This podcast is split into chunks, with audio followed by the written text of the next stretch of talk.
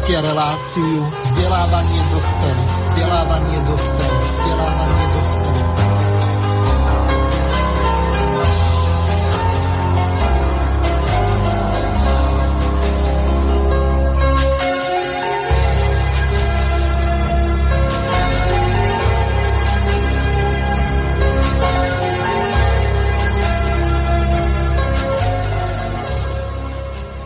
Vážené a milé poslucháčky a poslucháči, od mikrofónu vás zdraví Miroslav Hazucha, ktorý vás bude sprevádzať reláciou vzdelávanie pre dospelých s podtitulom Prebudzanie Slovenska pokračuje. Jedná sa o 13.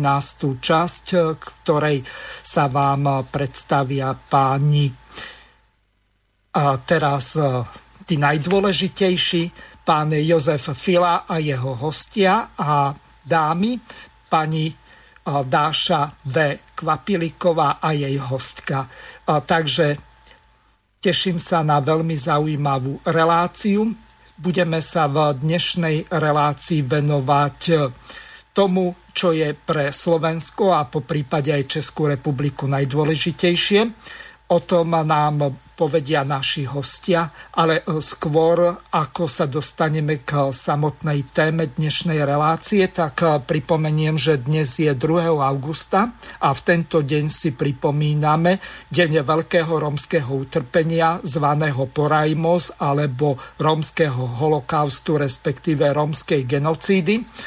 V podstate sa jednalo o to, že na základe toho, že rísky kancelár a jeho vláda 26. novembra 1935 vydali tzv. norimberské zákony, kde zaradili na rovnakú úroveň Rómov ako aj Židov a definovali ich ako nepriateľov rasovo čistého národa.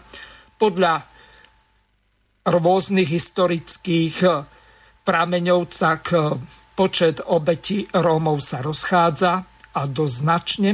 Jedni tvrdia, že ich bolo približne 130 tisíc, ďalší e, tvrdia, že 285 tisíc. Najdú sa aj takí, ktorí tvrdia, že zahynulo v tých vyhľadzovacích e, táboroch e, asi pol milióna Rómov. No, čo je dôležité, je to, že v roku 2011 Polsko stanovilo 2. august ako deň pamätný na pripomínanie si tejto rómskej genocídy.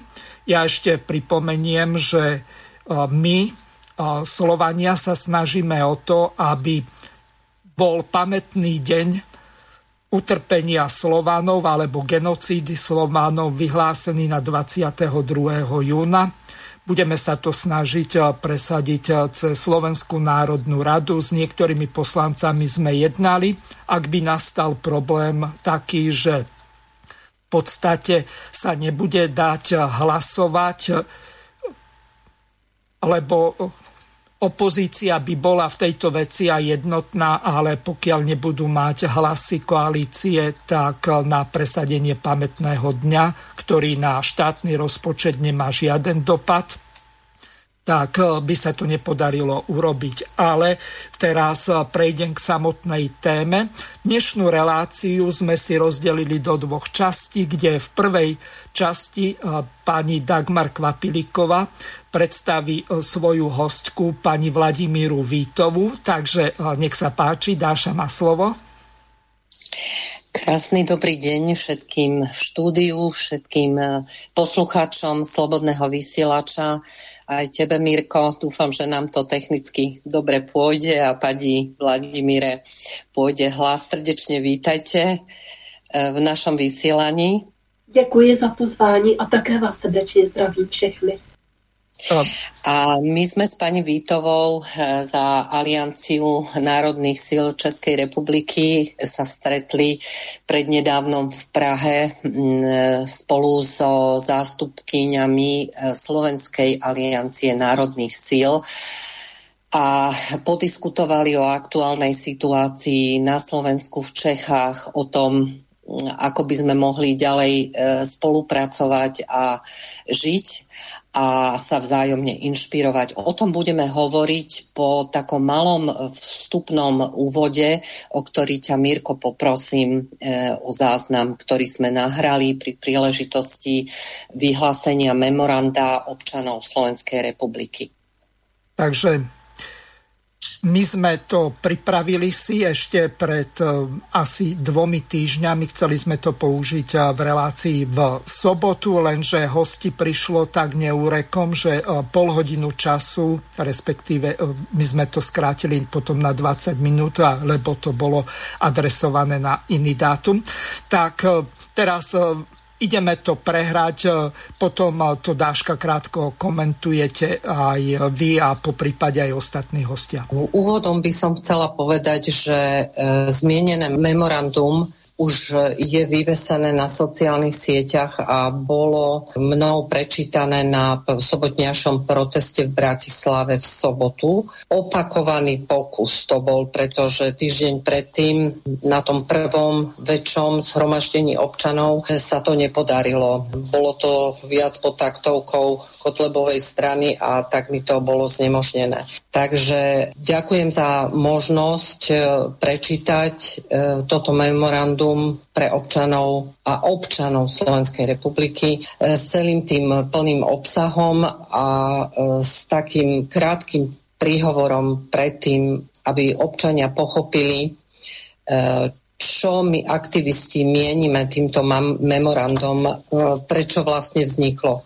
My všetci dobre vieme, e, v akých ťažkostiach sa nachádza Slovenská republika, ale aj Česká republika, ako žijeme v tomto svete. V súčasnosti e, tejto covidovej hystérie a občania trpia, zákony sa nedodržujú, ústava je proste zdra papiera a všetky naše práva e, padli, nevieme sa domôcť ničoho, takže tak ako my občania sme zvolili e, túto vládu a ona otvorila veľkú vojnu v podstate proti nám, vlastným občanom, museli, museli sme sa uzniesť na tom, že ďalej to je už neúnosné. Nemienime ďalej e, trpieť e, všetku tú protiústavnosť, e, nedemokraciu, pošliapanie základných ľudských práv a slobôd. My všetci dobre vieme, že bežia norimberské nové procesy a svet sa zaoberá a jednotlivé okolité štáty so všetkými tými zločincami, ktorí ohrozili ľudské zdravie, ohrozili jednotlivé štáty sveta, ale nebudem rozvíjať túto tému ďalej, pretože najdôležitejšou myšlienkou eh, tohto memoranda je deklarovanie občanov Slovenskej republiky, keď to mám povedať svojimi vlastnými slovami, že sme živé ľudské bytosti, že máme svoju vlastnú slobodnú vôľu, ktorú si nedáme zobrať pod žiadnym nátlakom a že požadujeme e, e, tie prirodzené zákony na náš život a prežitie, ktoré nám boli zobrané všetkými protiústavnými, protiprávnymi opatreniami tejto vlády, ale aj tých predtým. Zobrali nám uh, zdravie, prácu, príležitosti a tak ďalej. Takže museli sme sa uzniesť na veľmi dôležitom rozhodnutí, keď si chceme ubraniť slobodu, uh, to človečenstvo, keď si chceme ubrániť svoj životný priestor pre seba a pre budúce generácie. Boli sme donútení pristúpiť e, k niečomu takémuto. Takže to, čo idem tu povedať, je deklarovaním toho, že chceme žiť ako ľudia v zdravej, normálnej, právnej a ústavnej spoločnosti a že odmietame všetky tie radikálne, neludské opatrenia proti občanom Slovenskej republiky a e, že chceme vytvoriť novú o zdravú spoločnosť. E, hovoríme tomu nová slobodná Slovenská republika, ktorú máme právo podľa základných prírodzených zákonov si vytvoriť, pretože keď padli všetky možnosti e, v rámci e, Slovenskej republiky, ako sme ju poznali doteraz, a zažívali sme všetok ten útlak a neprávosť, nespravodlivosť, tak e, musíme konať. No a tak, ako sa dom nedá postaviť na sprachnivelých, zhnitých základoch, tak potrebujeme postaviť dom nový, ktorý naozaj musí mať tie tehly a všetok ten potrebný stavebný materiál veľmi kvalitný, tak e, tento dom môžeme postaviť my všetci, e, ktorí sme odhodlaní, vedomí si tohoto, čo tu deklarujeme a že chceme postaviť zdravý dom pre seba, pre svoje deti, a nikto nám v tom nemôže zabrániť. Podľa základných prírodzených zákonov, pretože tu žili naši predkovia, ich predkovia je to naša zem. Nik nám nemôže povedať, že ty si ten dom tu nemôžeš postaviť, pretože my ho nejdeme postaviť ani v Maďarsku, ani v Čechách, ani v Polsku, ale na svojom území. Takže ľudia si musia konečne uvedomiť, že oni majú všetky základné ľudské práva a slobody, ale si ich musia aj požadovať voči každému, kto ich popiera. Takže my si môžeme vytvoriť novú ústavu, postaviť tento nový dom, nový štát, novú zdravú, slobodnú Slovenskú republiku a nikto nemôže povedať, že to nesmieme. Napriek tomu ľudia to nechápu, odvolávajú sa na všetky možné zmluvy a medzinárodné dohody, ktoré padli tým momentom, ako začala genocída proti slovenskému národu a padli všetky tie základné humánne práva a slobody. My už nie sme ľudia a tých, ktorí donútili odovzdať svoju slobodnú vôľu a museli prejsť vakcináciou. Nemuseli, lebo bola to ich slobodná vôľa, aj keď povedia, nutili nás zamestnávateľia, nutili nás, ja neviem, v škole, v zdravotných zariadeniach. To nie sú argumenty. Každý človek, každá ľudská bytosť má svoje vlastné práva a slobody, svoju vlastnú vôľu a je na ňom, komu to odovzdá. A ak to odovzdá aj pod nátlakom, tak to odovzdal. A tým pádom e, patrí alebo sa stáva otrokom tých, kto, komu tú slobodnú vôľu odovzdal. Čiže chceli by sme otvoriť my aktivisti a Aliancia národných síl Slovenska, o ktorej ešte sa málo vie, je to občianske združenie, e, ktoré aktivuje Eh, jednak stretnutia eh, na všetkých možných úrovniach mobilizuje eh, občanov tých, ktorí počujú na tieto veci, ktoré som spomenula.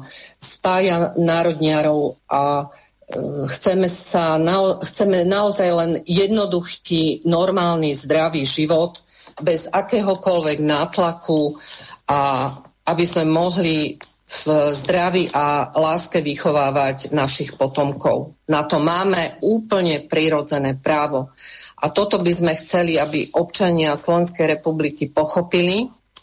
A tak mi dovolte, aby som to memorandum prečítala. Mm, tí, ktorí budete s ním súzúčať, e, napíšte mi prosím na asistentka mieru zavinač protonmail.com veľmi rada ho pošlem, ale nachádza sa aj na petície.com ako memorandum občanov Slovenskej republiky.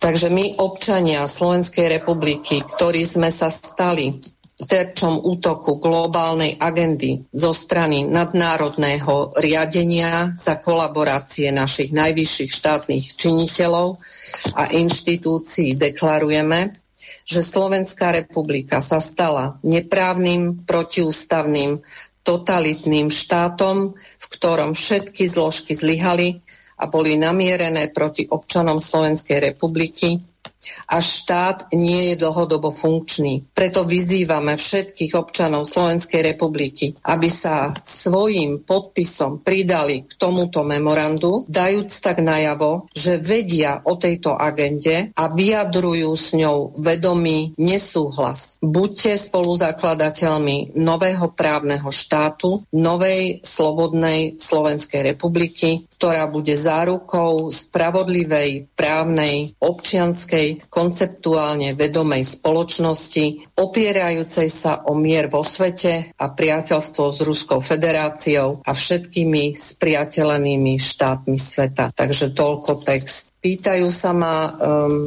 občania, že či je to celý text. Uh, týmto potvrdzujem, že áno. Uh, môžeme o tom ďalej diskutovať, ponúkame to do verejného priestoru, aby sa občania mohli k tomu vyjadriť. A za seba môžem povedať, že už na samom proteste minulú sobotu to malo veľkú odozvu, aj keď niektorí to chcú dementovať a hádžu nám polena pod nohy, aj naši vlastní, tak e, samozrejme opakujem, tí, ktorí s tým súzvučia, pristúpili ku mne, podpísalo sa veľa, veľa hárkov a podpisová akcia beží ďalej, e, nielen elektronicky, ale aj fyzicky a je o to nesmierny záujem. Zatiaľ toľko. Ja by som mal teraz niekoľko otázok na teba. Týmto memorandum, čo vlastne vy, aktivisti združení okolo teba, lebo ty si tých organizátorov tohoto memoranda ešte nepredstavila. Ja neviem, či je to potrebné. To je už už na zvážení na tebe, takže čo vlastne očakávate od tohoto memoranda a komu ho chcete poslať, keď e, túto petičnú akciu organizujete? Tak hlavne je to pre občanov e, Slovenskej republiky, áno, aby si oni uvedomili tento fakt, e, ktorý v, tejto, v tomto memorande je, aby vyjadrili svoj verejný názor, pretože pokiaľ my nedeklarujeme, čo vlastne chceme a že e, sme si vedomi, že tu beží e, nejaká e, genocida alebo boj s občanmi vlastného štátu, keď všetky zložky zlyhali, tak v prvom rade my to musíme verejne vyhlásiť. Takže preto volíme formu memoranda.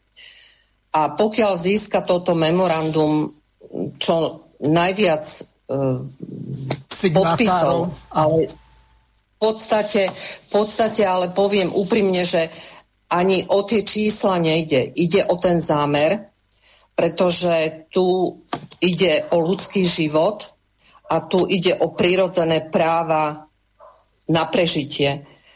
A keď to má fungovať e, tak, ako to bolo doteraz, e, tak tam by sme sa nikam nedostali, pretože to hovoríme v týchto reláciách na Slobodnom vysielači. Všetky alternatívne médiá na to poukazujú. Verejné mass médiá samozrejme nie a preto väčšina občanov, ktorí počúvajú verejné médiá, sa k týmto informáciám nedostanú, nevedia, čo sa deje za hranicami nášho štátu regulérne, e, pretože klamu zavádzajú občanov a preto sme odkazaní na tieto alternatívne médiá, ale žiaľ aj tieto neinformujú dostatočne. Čiže v prvom rade teda je to deklarovanie toho, že si to uvedomujeme, čo je na nás páchané a že to odmietame. Že sme slobodné bytosti, my nie sme nikoho otroci, my nie sme majetkom štátu, hoci si to niekto myslí, že keď máme občianský preukaz a rodný list, tak sme majetkom štátu. Nie je to tak. My si musíme začať uvedomovať základné hodnoty a o čom je vlastne život. Musíme si ho vedieť, vážiť a to sme si doteraz nevedeli. Takže e, musia, mali by občania nad týmto začať premýšľať a nie, ako sa nazývajú teraz, že ako ovce, e, ísť kam ich naženú, pretože každý sám za seba by mal ten základný prírodzený zákon naplňať. A to je postav dom, zasať strom, áno, jak naši predkovia robili. Pracovali na tej pôde, mali svojich potomkov a ich potomkovia mali prirodzený, prirodzené právo tam potom ďalej žiť, rozvíjať to. Kto má právo im zobrať tú zem? Kto má právo zobrať ich e, domovy, ich zdravie a meniť ich ľudskú DNA? Takže prosím vás, kam to až zašlo? Čiže tu nie je o čom. A ja verím, že tí ľudia to pochopia a že toto bude základná informácia, na ktorej si to uvedomia a sa spoja, zmobilizujú a začnú reálne rozmýšľať a stavať tie základy toho nového domu. Takže takýto je základný cieľ E, je nás dosť tých aktivistov naprieč celou republikou. Venujem sa tomu aktivizmu naozaj už niekoľko rokov. Však ty dobre vie, že aj e, so Slobodným vysielačom už nejakú chvíľu spolupracujeme, že sme robili protesty, že prešla som viacerými občianskými združeniami a um, skupinami, E, ktoré reálne robili kroky nielen v uliciach, ale e, my sme rokovali s politikmi, my sme robili veľa okrúhlych stolov, my sme sa snažili robiť riešenia, hľadať ešte pred voľbami a nikto nás nepočúva. Proste ten hlas ľudu je potupený a ničený a proste nič tu už nefunguje. Takže naozaj nebudem menovať všetky tie združenia a mm, zoskupenia, ktoré sa pridávajú. Sme to proste občania Slovenskej republiky, ktorí sme vedomí. Vedomé živé bytosti. To deklarujeme, pretože z nás chcú urobiť robotov. Hm? Eh, aj keď sa to neustále hadže do šuplíka konšpirácia, že vo vakcínach sú nanočastice, eh, ktorými sa ovplyvňuje ľudská DNA, eh, škodí to ľudskému zdraviu, máme z toho obrovský počet umrtí v celom svete. Príde čas, kedy sa to naozaj vyvrbí a budú odsúdení ľudia, už aj sú Spojených štátoch a v rôznych kútoch sveta a Slovensko o tom nevie, lebo je to tabu informácia a nás vypínajú zo sociálnych sietí, keď o tom hovoríme. Takže musíme si uchrániť svoje holé ľudské životy a svoj životný priestor. A to je aj povinnosťou našou, aby sme uchránili náš slovenský národ a všetkých občanov, ktorí chcú e, v tomto štáte žiť a nikomu sa za to nemusíme doprosovať. Čiže používajme ľudský rozum, sedliacký rozum, aký používali naši predkovia a vráťme sa k tým základným prírodzeným zákonom, ktoré nám nemôže zobrať žiadna Európska únia, žiadna inštitúcia, nikto na svete, ale záleží to od nás. No a potom, keď si to väčšina uvedomí, postavíme nové zákony, novú ústavu, jednoduchú, priamočiaru, e, ktorej budú všetci rozumieť, budeme si všetci rovní. To nie je socializmus, to nie je nejaký návrat do nejakej utopickej, neviem akej vykonšpirovanej spoločnosti. To je obyčajný ľudský život v rodoch, tak ako sme žili volakedy, povýšený o tú múdrosť a skúsenosti, ktoré sme za to storočia alebo tisícročia predtým získali, ale už nie ako otroci nikoho. Ani otroci technológií, ani ničoho, pretože to, čo sa pre nás pripravuje, to, čo, pre na, čo pred nami schovávali um, Teslové technológie, vymoženosti, ktoré používala len elita a my stále sme boli len na choste a vozíme sa e, stále na štyroch kolesách a ničíme si e, svoj priestor, svoj vzduch, svoju vodu a tak ďalej. Proste musíme začať my sa správať e, k tejto zemi láskavo, že tu chceme byť a preto musíme rešpektovať prirodzené pozemské zákony. Nie tie a tie sú ovplyvnené tým spojením s tými vyššími zákonmi, tými najvyššími, nazvite si ich e, božské, kozmické, akokoľvek, pretože keď človek začal vymýšľať zákony, tak ich tak pokrútil, ako tie naše paragrafy dnes. Ano? A v tých sme sa zamotali. Takže musíme sa vrátiť k tým základným, prirodzeným alebo vesmírnym, akýmkoľvek si to nazvete zákonom. Počúvate slobodný. Vážení poslucháči, počúvate reláciu Prebudzanie Slovenska pokračuje v rámci relácie vzdelávanie pre dospelých a odovzdávam opäť slovo Dáši Kvapilíkovej. Takže Dáška má slovo. Ďakujem veľmi pekne za slovo aj za prehratie nahrávky. predpokladám, že rozvíri hladinu debaty nielen u nás v štúdiu, ale aj medzi našimi spoluobčanmi.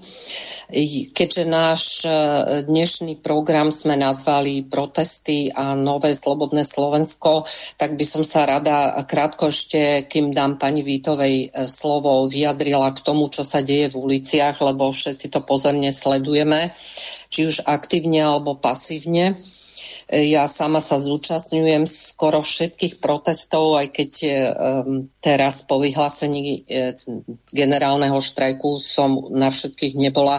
Priznám sa, chcem sa k tomu vyjadriť. E, v každom prípade protesty sú veľmi dôležité, sú dôležitým nástrojom zmien a vykonávajú ich masy, ale musíme povedať, že sú zmanipulovávané politickými záujmami, rôznymi ideologickými zámermi a ľuďmi. Takže musíme si na toto dať veľký pozor a keďže ja s, s masami pracujem už dlhé roky, mám v tom nejaké skúsenosti, tak to celé dianie pozorne sledujem.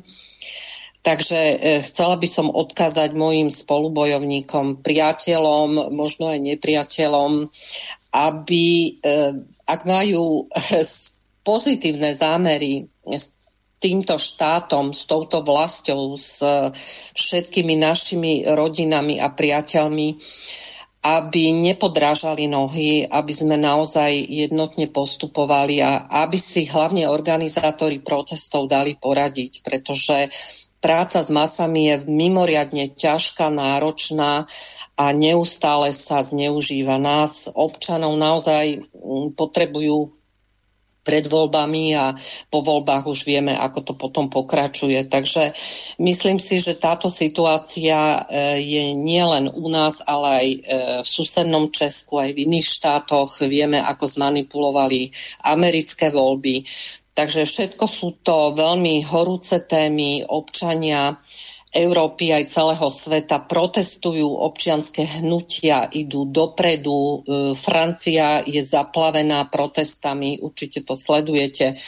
A nás e, nesmierne zaujíma, ako žijú naši bratia e, v Česku a preto tu máme nášho milého hostia, pani Vladimíru, takže ešte raz vás srdečne vítam a napriek tomu, že viem, že máte e, istú hlasovú indispozíciu, že sa necítite najlepšie, o to viac si vážime, že ste tu a že by ste nám povedali, ako sa vy máte v Česku a ako vy bojujete.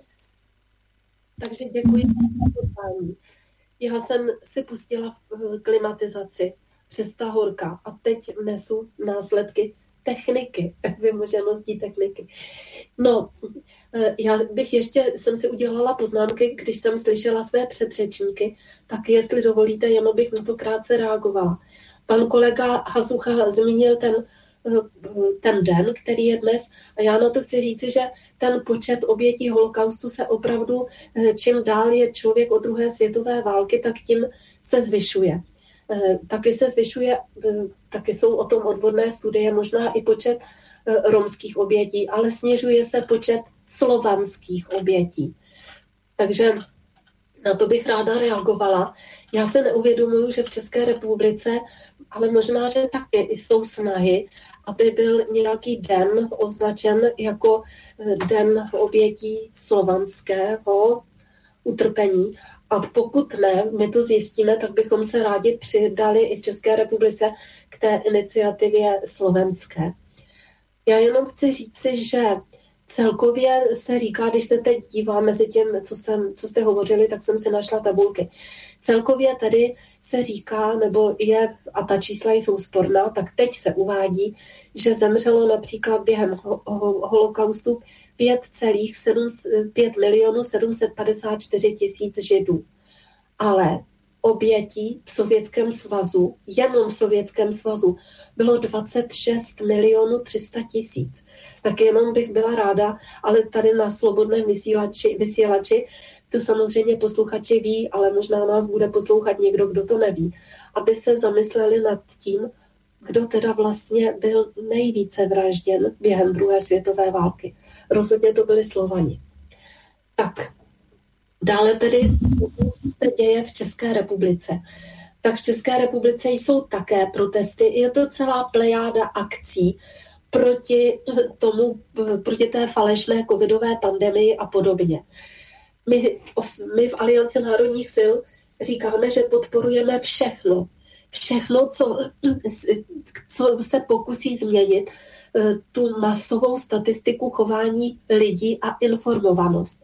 Takže jsou nejen demonstrace, ale posílají se poslancům různé dopisy, oslovují se ti poslanci, publikují se články a nám se podařilo, protože byla demonstrace před poslaneckou sněmovnou eh, v červenci a tam pak z té masy eh, jsme se chtěli dostat do, s někým hovořit z poslanecké sněmovny, abychom jim řekli, že my nesouhlasíme s tím, jak ti poslanci hlasují. Podařilo se nám proniknout do sněmovny, ale legálně. Podařilo se to e, paní kolegyni Cimprechové, to je nově vzniklá strana švýcarská demokracie, a mě, a ještě jedné paní kolegyni, která se zabývá tady touto problematikou dlouhé měsíce. A vlastně jediný, kdo byl ochoten s námi jednat, byl poslanec, ale to je dobrá zpráva, nejsilnějšího poslaneckého klubu ANO. Pan Faltýnek, mezi tím, co se tady tohleto stalo, tak už jsme jednali v poslanecké sněmovně čtyřikrát. Vždycky jsme žádali, aby přes poslanecký klub byli ti poslanci informováni, protože ty informace, které mají k dispozici oni, tak jsou jenom z mainstreamových médií a potom také od těch takzvaných odborníků, na které se ale logicky každý ten třeba zdravotní výbor a podobně obrací. A my, my jsme, teda doufám, že jsme byli úspěšní. My jsme napsali opravdu několik dopisů a takových vyjádření, kde jsme dali odkaz i na různé jiné zdroje informací s tím, že vlastně v těch odborných komorách jsou de facto jenom takzvaní odborníci, kteří jsou placeni eh, tím farmaceutickým průmyslem.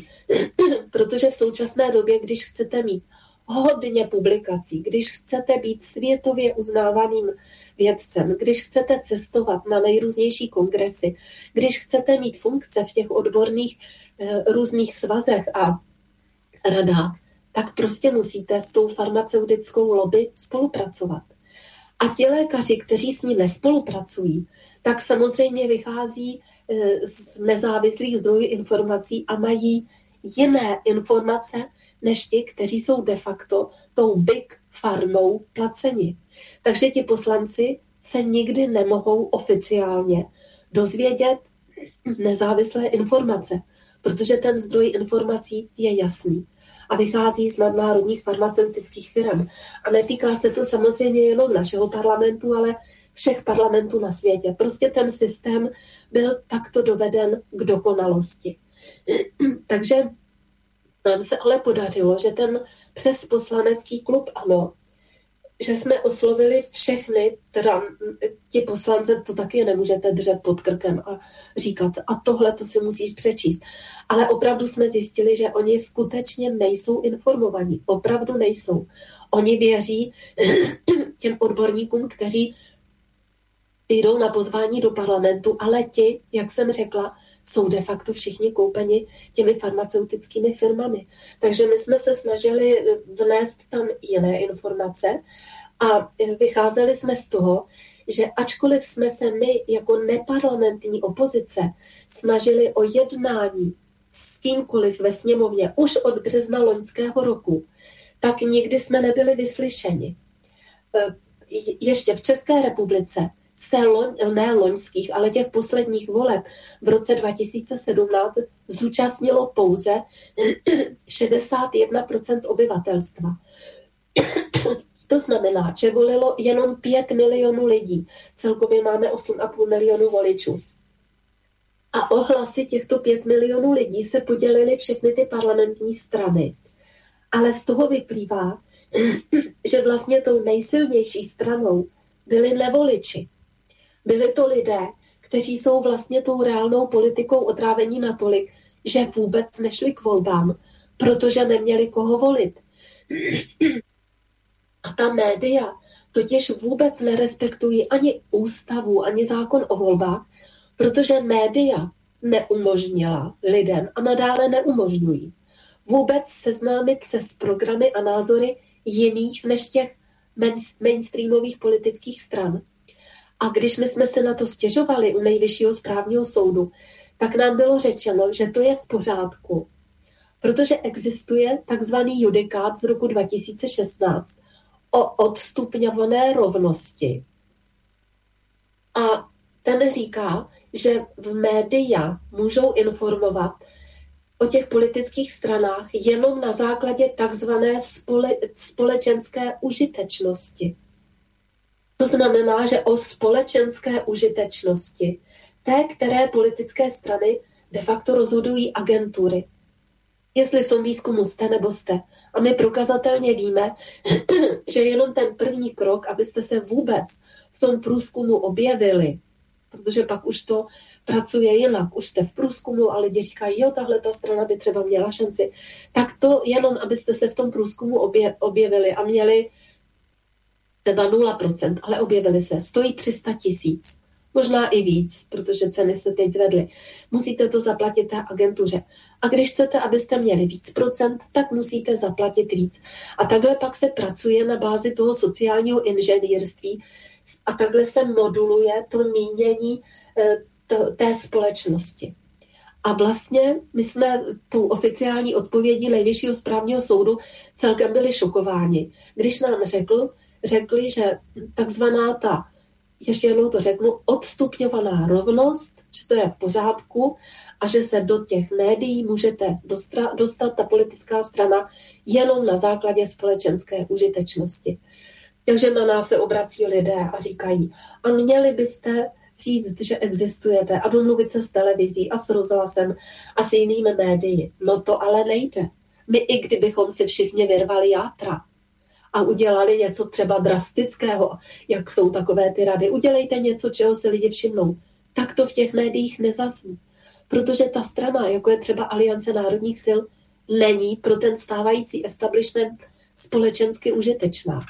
Takže my jsme opravdu rádi, že se nám podařila pravidelná jednání s tím poslaneckým klubem ANO. S tím jsme začali. Ostatní poslanecké kluby nereagovaly.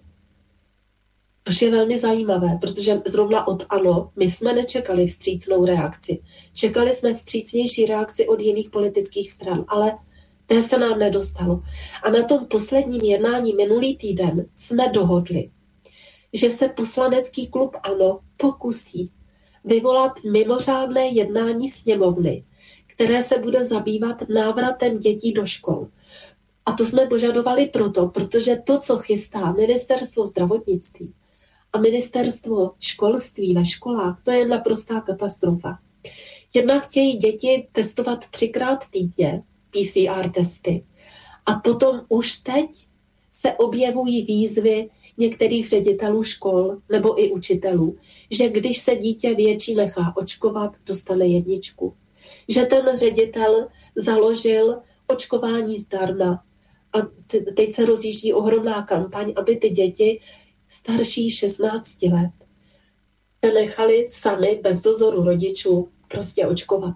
Takže my jsme rádi, nevím, jestli se to podaří.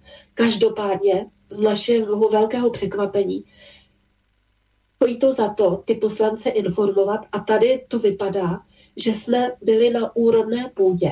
Ještě, jak říkám, nevím, jak to dopadne. Ale bylo nám slíbeno, že se opravdu klub ANO pokusí o svolání mimořádného jednání sněmovny ještě o prázdninách, aby se zrušily ty požadavky na to, co se na děti chystá od září letošního roku. Takže tohle je naše konkrétní aktivita a jestli se mě chcete na něco zeptat, tak vám ráda odpovím. Ďakujem. V každom prípade vám chcem pogratulovať eh, k úspechu eh, v rámci týchto rokovaní a chcem sa spýtať, eh, aké, aké bolo percentuálne zloženie mužov a žien bez urážky. Ja len chcem naznačiť, že väčšina politikov a ľudí, ktorí sa motajú okolo politiky, sú muži a žijeme celkovo takú e, mužskú energiu, e, ktorá neustále bojuje, dokazuje si svoje ego a tak ďalej a vidíme, kam to speje. Takže či tam bolo viac žien ako mužov? Že sa vám to podarilo. Trošku sa nám strácate. Um, takto, vypni si mikrofón, lebo pani Vitovu nebudeme počuť. Jo. No v podstatě to bylo takové, začalo to opravdu tou demonstrací a takovou tou hektickou situací, kde my jsme tam vyjednávali s tou ochranou té sněmovny, že chceme s někým jednat a kdo tam bude vpuštěn. A byli jsme tam vpuštěny tři ženy. A to jednání v podstatě v tom ženském formátu pokračuje. Ale pravda je, že na té druhé straně, v té poslanecké sněmovně, s námi jednají muži. Ale co se týče té vlastenecké scény, tak fakt v, tom, v této chvíli jsme to hlavně, jsou tam čtyři ženy většinou, nebo tři, to se mění trošku to složení delegace. Tak teď je to genderově vyvážené, že jedna strana je ženská, ta mimo parlamentní, a druhá strana je mužská, ta parlamentní. Ale já chci říci, že děkuji vám za, za to přání. My jsme také na to byli hrdí, co se nám podařilo. Ale mě naprosto šokovalo, že největší atak na tento náš úspěch pocházel z lidí na vlastenecké scéně. My jsme to fakt upřímně vůbec nechápali. Místo, aby všichni měli radost, že se může něco konkrétního udělat a můžou se využít různé prostředky. Může se udělat veliký tlak na tu sněmovnu a že o tom třeba bude mimořádné jednání sněmovny před začátkem školního roku, tak jsme osočováni, že počkat, co, co to je? že s vrahy se nevyjednává a tak, ale že všichni na ty vrahy, když jim tak říkají na ty poslance, křičí před sněmovnou a chtějí od nich něco, nebo že jsou někteří poslanci, kteří jsou tou sněmovnou placeni, tak to jako nikomu nevadí. A když se podaří, že poprvé jedná někdo z poslanecké sněmovny s mimoparlamentní opozicí, tak musím říct, že ta řevnivost na vlastenecké scéně je tak ohromná, že vlastně na nás pak nenechají nic suchou, což teda, musím říct, to, to šokovalo naprosto všechny z Aliance národních sil. To jsme opravdu nečekali. Mm-hmm. A ještě to že zrovna taky to souvisí s místem bydliště, protože třeba ti naši kolegové, co jsou ve vedení ANS, oni nejsou z Prahy. A přece jenom to není tak jednoduché, když se určí rychle ten termín, tak oni musí si tam vzít někde dovolenou a přijet, že je to, je to takové operativnější, když ti členové toho vyjednávacího týmu jsou Pražáci. Prostě to tak funguje. Áno, my sa žiaľ nemôžeme na Slovensku pochváliť s takým nejakým e, e, úspešným krokom, ako sa podaril vám, pretože s nami poslanci e, takto otvorene nejednajú, aspoň nemám o tom vedomosť. E, vieme, e, ako to dopadlo pred parlamentom u nás v Bratislave a e, to dianie e, zatiaľ nie je ani také masívne, ani také úspešné, ale chcela som e, podotknúť, že Aliancia národných e, síl Čes- Českej republiky je politickým hnutím. My na Slovensku Aliancia Slovenska sme občianské hnutie, ale v každom prípade ciele určite máme podobné a verím, že ten starý svet končí a buduje potrebujeme už nový a v tom novom svete stále silnejšie rezonujú tie občianské pravidlá, občianská spoločnosť, čiže je veľmi pravdepodobné, že dojde k veľkej a zásadnej zmene a cesta politických stran je veľmi diskutabilná. Vy ste takým horúcim kandidátom do najbližších e, volieb a e, ste veľmi aktívni. Ako sa vy pripravujete alebo ako vy vidíte tú budúcnosť? Čo, čo sa stane na jeseň? To je takový citát. Kdybychom čekali na setkání s ideálem, strávíme celý život v čekárně. A pak ještě jeden citát. Kdyby se každá kapka rozhodla, že nespadne, tak nikdy nezaprší. Takže my kromě těch protestních akcí se snažíme využívat i to, co legálně máme k dispozici. Já vím, že někdo řekne, a tím, když se zúčastníte voleb, tak vlastně legitimizujete ten systém. No dobře, ale to řekl když se náš prezident, že máte v tuhle tu chvíli dvě možnosti. Buď tedy Kalašníkova, anebo ty volby. A na naší straně nestojí žádné mocenské složky. Na naší straně nestojí, na rozdíl třeba od Francie, na naší straně nestojí v České republiky policie, nestojí vojáci. Prostě nestojí. Když jsou ty demonstrace, tak se sice chovají velmi vstřícně, ale přece jenom jsou proti nám. Takže my se teď chystáme do voleb. Podepsali jsme, ale už s nimi jednáme od roku 2018 smlouvu o spolupráci s národní demokracií, takže teď jsme dali kandidátky, podařilo se nám ve všech krajích celkem, aby byly plné ty kandidátky, tak je potřeba 343 lidí. My v tuto chvíli ještě nemáme ty kandidátky plné, ale podány jsou a doplňovat se mohou do 11. srpna. Takže na tom teď pracujeme. A na těch našich kandidátkách jsou samozřejmě zástupci Aliance národních sil, národní demokracie, potom tam máme spoustu příznivců a sympatizantů, ti ale jsou bez politické příslušnosti, to nejsou členové strany. Pak tam máme několik členů strany rozumných. My jsme kdysi spolupracovali se stranou rozumných, ale právě i když třeba jsme měli podobné názory na vystoupení z Evropské unie a z NATO, tak ta většina se začala lišit v rozumných, že oni jsou pro očkování a my jsme samozřejmě proti. Ale ti lidé, co jsou v rozumných v té politické straně proti očkování, tak jsou na naší kandidátce. Pak jsou tam republikáni z Moravy a možná tam budou i někteří členové SPD a možná i dělnické strany. Takže my opravdu jsme se snažili vést různá ta jednání. Podařilo se nám uzavřít smlouvu pouze s národní demokracií, ale otevřeli jsme ty kandidátky i pro účastníky nebo pro e, členy jiných politických stran. Tady to je určitě stejné jako na Slovensku. Tady vždycky, když chcete se zúčastnit voleb, tak v každém kraji kromě toho, že podáte tu kandidátku, musíte zaplatit ten volební poplatek, což je 19 tisíc. Takže 19 tisíc krát 14, protože 14 krajů, to je 266 tisíc. Teď ty strany, které nejsou v parlamentu nebo nejsou úspěšné, nebyly v krajských volbách, tak prostě nemají státní příspěvky. Takže tohle opravdu si platíme všechno sami, anebo nám posílají na účet e, naši sympatizanti peníze. Takže jestli něco vzrůstá úplně jako z terénu, tak je to konkrétně tedy ta naše politická strana Aliance národních sil.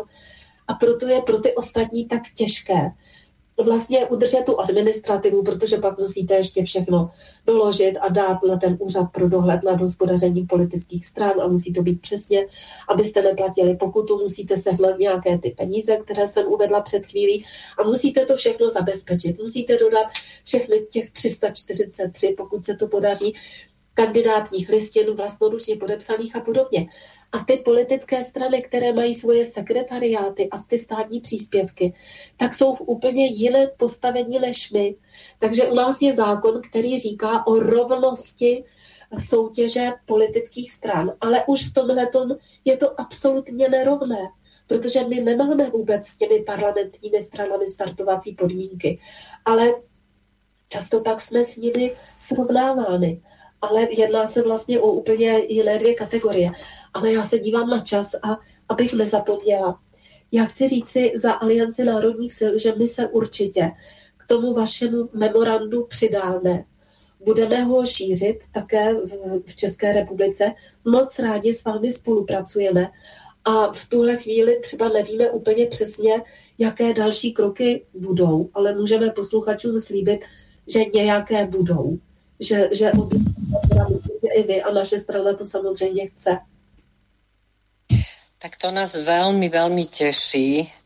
Ďakujeme veľmi pekne za dôveru. Určite budeme poslucháčov e, informovať o ďalších krokoch a ako sa rozvíja e, memorandum v rámci oboch štátov, prípadne aj ďalších susedných štátov, ktoré by sme pričlenili. Ale mňa by zaujímalo ešte krátko, keby ste našim poslucháčom povedali e, také nosné myšlienky vášho programu, ako vy by ste chceli zmeniť e, Českú republiku, ako by sa z, ne, z Českej republiky stalo nové slobodné Česko. Konzervativní nebo fádní, že my vycházíme z té stávající situace. Ale když dovolíte, jak se k tomu nedostanu, ale ještě jsem si tady udělala poznámky, eh, co, co považuji za důležité. Ještě k tomu parlamentu, když teď jednáme s tím parlamentem, možná, že to bude inspirace pro Slovensku. Tam se totiž ukazuje, že někteří ty poslanci, kteří jako děti prostě šli a nechali se ovočkovat už po druhé vakcínou, oni mají velké zdravotní problémy. A právě kvůli tomu, že oni sami začali mít velké zdravotní problémy, tak začali vlastně pátrat po alternativních informacích. A v tom je ta situace kvalitativně úplně jiná teď v srpnu, než byla třeba v červnu. A to se rozhodně bude týkat i Slovenska a patrně i jiných zemí, protože ti, co to schválili, najednou vidí na vlastní kůži, že je všechno jinak. Takže tohle jsem chtěla říct, to je taková de facto povzbudivá eh, informace, protože tady můžete, vám můžou vám říkat cokoliv a najednou jste očkovaný a jste úplně v háji, pořád nemocnej, tak asi si budete klást otázky, pro boha, co se děje. Eh, potom ještě, že si myslím, že to se týká, teda ne, ne myslím, ale to se týká nejen poslanců, ale i mnoha lidí kteří se úplně jak ty ovečky nechali oočkovat a teď po tom druhém očkování mají velké problémy. Takže ta společenská atmosféra bude taky jiná. Bude jiná teď v srpnu, než jaká byla v červnu. A tady se změny v žádné společnosti nemohou udát, pokud ta pokud ta masová, to masové přesvědčení lidí je nějaké, pokud je masové přesvědčení lidí, že vakcinace je v pořádku, tak i kdyby my jsme se zbláznili, tak se s tím nehne. Ale už se právě to masové mínění lidí začíná měnit.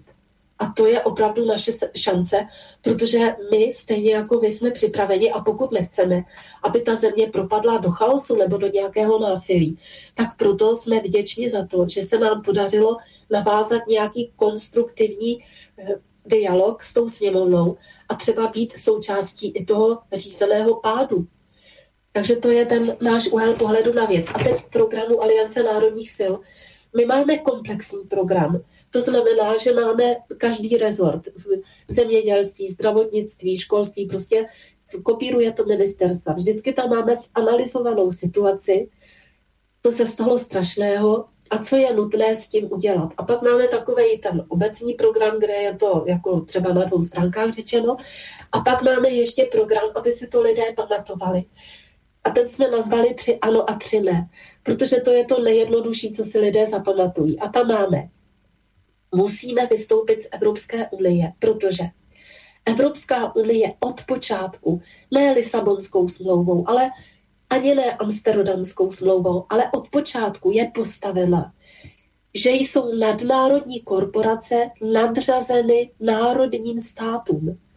Evropské unii de facto rozhoduje stůl 300 průmyslníků. Ty pak dávají instrukce Evropské komisi, ta pak připravuje věci pro Evropský parlament. Takže to není žádné společenství států. Je to nadřazenost nadnárodních korporací, tedy i těch farmaceutických firm nad národními státy. Tady to můžeme vidět v přímém přenosu, protože určitě i na Slovensku, v Čechách to tak je, tak ty instrukce k tomu očkování a k tomu všemu jdou z Evropské unie. My říkáme, my musíme okamžitě vystoupit, tak je jasný, že to nebude ze dne na den. Ale přesně jak vy jste paní Dagmar říkala, že každý ten, já říkám, politický proud nebo skupina musí deklarovat, co chce. A my chceme vystoupit z té Evropské unie. Je to možné podle, Lisabonské, podle smlouvy o Evropské unii článek 50.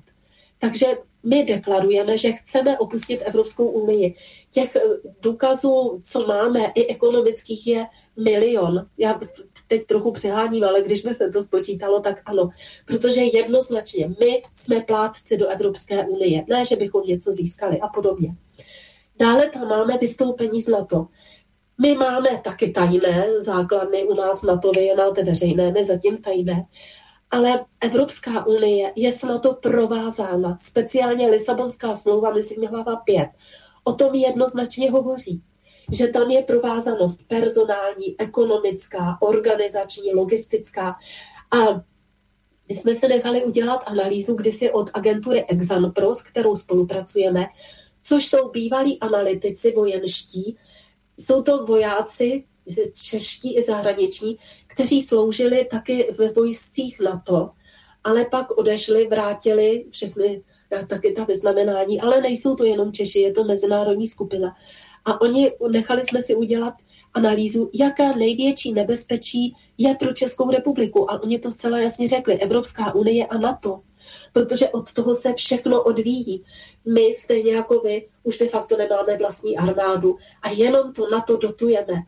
Platíme silnice, to všechno je pro NATO oprava dálnic, kupujeme zastaralou techniku, pořád jako víc a víc přidáváme to procento HDP. Takže to je náš druhý bod, který je spojený s tím prvním.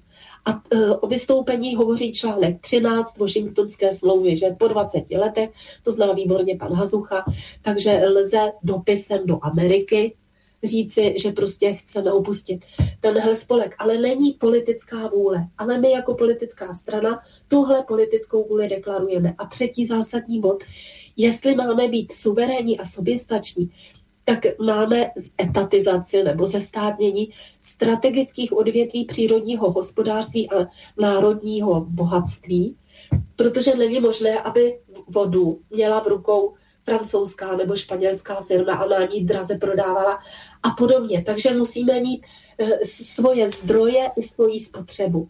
Takže to je náš program v kostce a jinak ho máme plně tedy rezortní, můžete se pak podívat. Áno, e, ďakujem vám veľmi pekne za všetky tieto e, dôležité informácie, pretože naozaj nám záleží na tom, ako žijú naši susedia a chceme ďalej žiť v miery v láske, ale hlavne v dobrých susedských vzťahoch. A k tomu, čo ste hovorili, že je veľa prejavov e, u ľudí, ktorí boli zavakcinovaní, tých negatívnych. Chcem povedať jeden taký príklad e, žalobcu Faučiho, e, ktorého súdia e, v Spojených štátoch vyšetrujú ho a usvedčujú z tohto celého zla.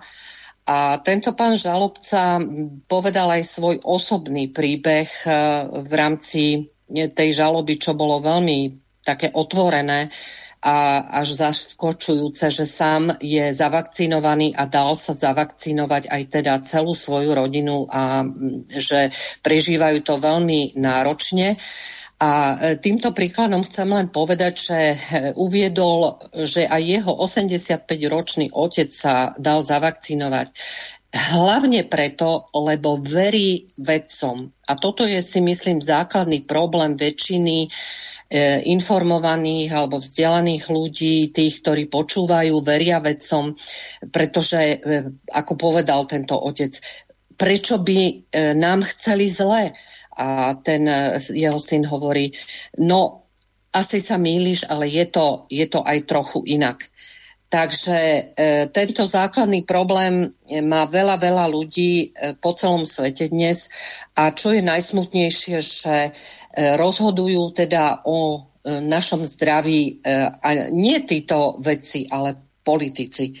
Takže odovzdali sme svoje životy, svoje zdravie a svoju budúcnosť do rúk e, politikov, politikom bez morálky a e, nejakého kódexu. Takže e, verím, že medzi vami takí to nebudú a že budeme spoločne budovať nový svet na úplne iných základoch. Takže v tejto chvíli sa vám chcem zo srdca poďakovať za prítomnosť v tomto vysielaní. Verím, že naša spolupráca sa bude ďalej rozvíjať. Prajem vám skoré uzdravenie a ja by som Mirka teraz poprosila o pesničku. Ja moc děkuji za pozvání a loučím se. Děkuji vám. Ďakujeme. My sa s vami tiež lúčime a zahráme vám pesničku Vstávaj, štát nám niekto ukradol od Ondreja Ďuricu.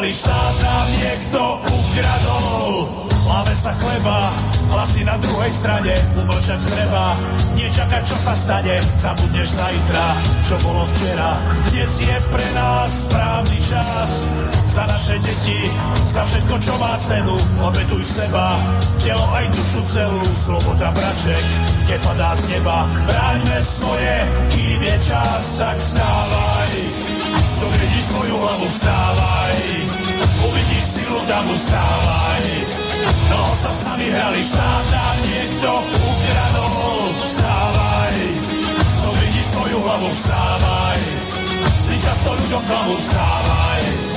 Veď sme tvrdo spali štáta, niekto ukradol.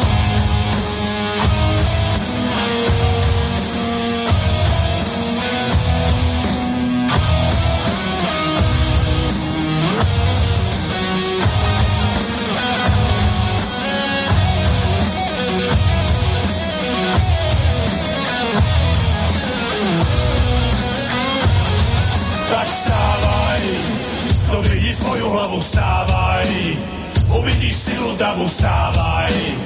Dlho sa s nami hrali, štát nám niekto ukradol. Vstávaj, zodvihni svoju hlavu, vstávaj.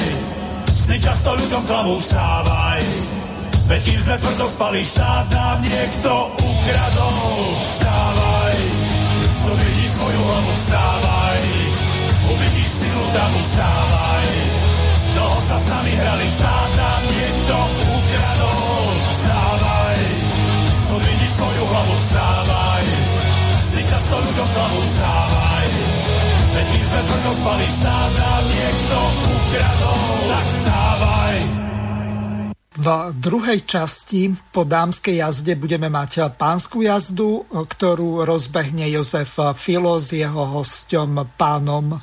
René Balákom. Takže Jozef, odovzdávam slovo.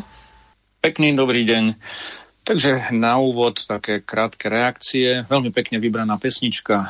Dlho sa s nami hrali, veru, len e, je potrebné vedieť e, zadefinovať, proti čomu a proti komu stojíme a to ešte stále ako spoločnosť e, zadefinované určite nemáme. Ešte skôr tá strana, čo sa s nami hrá, nás veľmi dobre polarizuje. E, zareagujem na dátum 2. augusta. Rómsky holokaust pani Vitová veľmi pekne e, poukázala na isté paralely. Ja len skonštatujem. E, diktatúra proletariátu sa nadnárodnej oligarchii nevydarila. Podarí sa pretlačiť neomarxizmus diktatúrou menšín? To je taký môj pohľad na ten august, 2. augusta. A um, čo sa týka memoranda tak jednoznačne už včera bolo neskoro. Naozaj, ako sa vraví, posledné zvonenie. No a teraz mi už e, dovolte privítať e, môjho hostia opätovne v štúdiu, tak ako pred mesiacom. Som veľmi rád, že prijal pozvanie pán e, doktor René Balák, doktor teológie, zameraný na výskum etiky, bioetiky, biotechnológie, sociálnej eti- etiky. Publikoval niekoľko vedeckých monografií a desiatky vedeckých štúdií doma aj v zahraničí. Pekný dobrý deň, pán doktor. Dobrý večer do štúdia a samozrejme poslucháčom. Uh, chcel by som sa vrátiť k jednému nášmu telefonátu spred mesiaca, kde ste mi veľmi pekne popísali, uh, že ste už uh, pred približne desiatimi rokmi na medzinárodnom seminári, keď si dobre pamätám, myslím, že to bolo v Taliansku, poprvýkrát spomenuli obsah vakcín. Vedeli by ste poslucháčom priblížiť, tak ako mne, v tom telefóne, lebo to, to je veľmi zaujímavý príbeh. No, to je taká téma, ktorá ma sprevádzala, alebo je ako jedna z hlavných bioetických tém, čo sa týka môjho výskumu. Niekedy v rok, tak približne 12-13 rokov, možno dozadu, nepamätám si to celkom presne, pod vplyvom určitých životných udalostí v mojej rodine, ktoré boli spojené s vakcináciou mojich detí, som sa teda rozhodol upriamiť svoju pozornosť na tento fenomén a kontaktoval som viaceré vedecké a odborné pracoviska v zahraničí a počas jedného takého študijného pobytu alebo vedecko-výskumného pobytu v Taliansku som sa stretol s viacerými odborníkmi zo sveta biomedicínskych vied a samozrejme aj bioetiky. Kde sme preberali teda e, isté dokumenty, ktoré vydala katolícka církev a v tejto súvislosti sme sa tým spôsobom koncentrovali aj na otázku komplexného biochemického zloženia tých tzv. štandardných vakcín, ktoré sa štandardne používajú, či už v rámci e, toho, čo poznáme pod e, pojmom v rámci výhlášky 585 u nás na Slovensku, očkovací kalendár, ale mňa teda zaujímala táto problematika hlbšie, pretože pochopil som, že sú tu určité legislatívne normy, ktoré platia pre samotných producentov, ak ide o produkty, ktoré sú kategorizované ako vakcíny a potom sú tu určité legislatívne medzinárodné normy, ktoré platia pre, pre iné farmaceutické produkty. No a z toho vznikala určitá disproporcia, kde som zistil, že nie je celkom ľahké vo vedeckej literatúre a príslušnej dokumentácii e, samotných vakcín nájsť komplexné zloženie, tak ten problém ma zaujímal o to viac. No a v rámci môjho, mojej účasti na vedeckých konferenciách došlo svojho času k takej situácii, že tá univerzita na západnom Slovensku poriadala takú konferenciu vedeckú, ktorá je zameraná na ochranu ľudského života.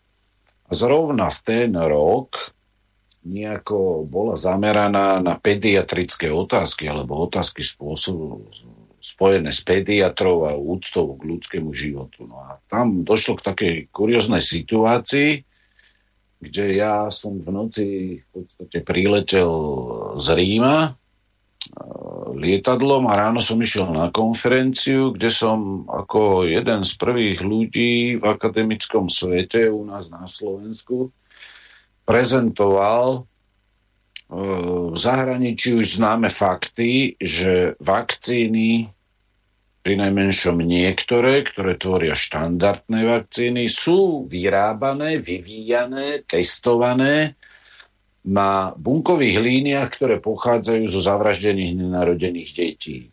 No a dodnes si pamätám, ako vtedy, vtedy po prednáške v tej sále plnej či už kresťanských nejakých aktivistov, proliferov, kresťanských lekárov a pediatrov zavládlo doslova robové ticho. A ja som vtedy teda pochopil, a to som vám povedal aj v tom našom telefonickom rozhovore, že pochopil som, že títo ľudia vôbec netušili o tom, že farmaceutický priemysel vytvoril veľmi zvrátenú obludnú štruktúru, e, pomocou ktorej si zabezpečoval tieto tkanivá, z týchto zavraždených nenarodených detí. Táto štruktúra je globálna a dnes v podstate existuje medzinárodný register týchto bunkových línií a kultúr, ktoré sa využívajú aj na vývoj toho, čo poznáme názov, pod názvom vakcíny a zároveň sa využívajú tieto tkanivá z tejto medzinárodnej banky tkanivovej aj na vývoj, výrobu alebo testovanie experimentálnych preparátov, ktoré poznáme na Slovensku pod názvom vakcíny proti COVID-19. Takže e, ste vlastne jeden e, z mála zástupcov, ktorý na Slovensku a možno aj vo svete, ktorý niečo takéto načrtol, objavil a je ochotný o tom rozprávať. Prečo je vás tak eh, málo napríklad na Slovensku? Čo je pozadím? Prečo majú oba, obavu ľudia, ktorí do toho vidia, eh, hovoriť pravdu? No, to je otázka, na ktorú sa možno systémovo hľadá taká nie je jednoduchá odpoveď. Ale medzi prvými dôvodmi, prečo ľudia, ktorí o tom vedia, málo o tom hovoria, je to, že farmaceutický priemysel, alebo to, čo niektorí nazývajú Big Pharma, jednoducho má zásadný vplyv na financovanie vedy a výskumu vôbec v oblasti biomedicínskych vied. To je jedna vec. Druhou vecou je to, že má veľmi zásadný vplyv na financovanie tých najlepších vedeckých časopisov, vedecko-výskumných centier, či už na akademickej pôde alebo mimo nej. A keďže títo ľudia, ktorí sa dozvedia takéto nepríjemné fakty, ktoré v nich vzbudzujú morálne kontroverzie vo svedomí, či už z biomedicínskeho hľadiska, farmaceutického hľadiska alebo z oblasti aj bioetiky, tak títo ľudia sú väčšinou niekde zamestnaní a uvedomujú si riziko, že v prípade, že budú o týchto skutočnostiach, ktoré nie sú celkom pochuti, aby ich verejnosť teda vedela alebo spoznala, sú si vedomí možných problémov práve na tých pracoviskách, kde sa pohybujú. A aj ja som sa stretal teda počas svojej akademickej aj vedecko-výskumnej kariéry s tým, že mi bolo naznačované v kúlohároch a v tých pracovnoprávnych vzťahoch, alebo aj na konferenciách dokonca priamo, pán doktor, zase o tých vakcínach je potrebné, musí sa o tom písať, není sú iné problémy. A jednoducho bolo mi naznačované, že táto téma e, nie je príliš niekomu pochutí, no a tie výsledky jednoducho potom nenechajú na seba dlho čakať, pretože či už v oblasti biomedicínskych vied, vedy a výskumu a potom aj v tej akademickej sfére potom dochádza k tomu, že ľudia, ktorí poukážu e, vzhľadom na to, že počúvajú hlas svojho svedomia, majú nejakú intelektuálnu česť a poukážu na tieto ohavné praktiky farmabiznisu,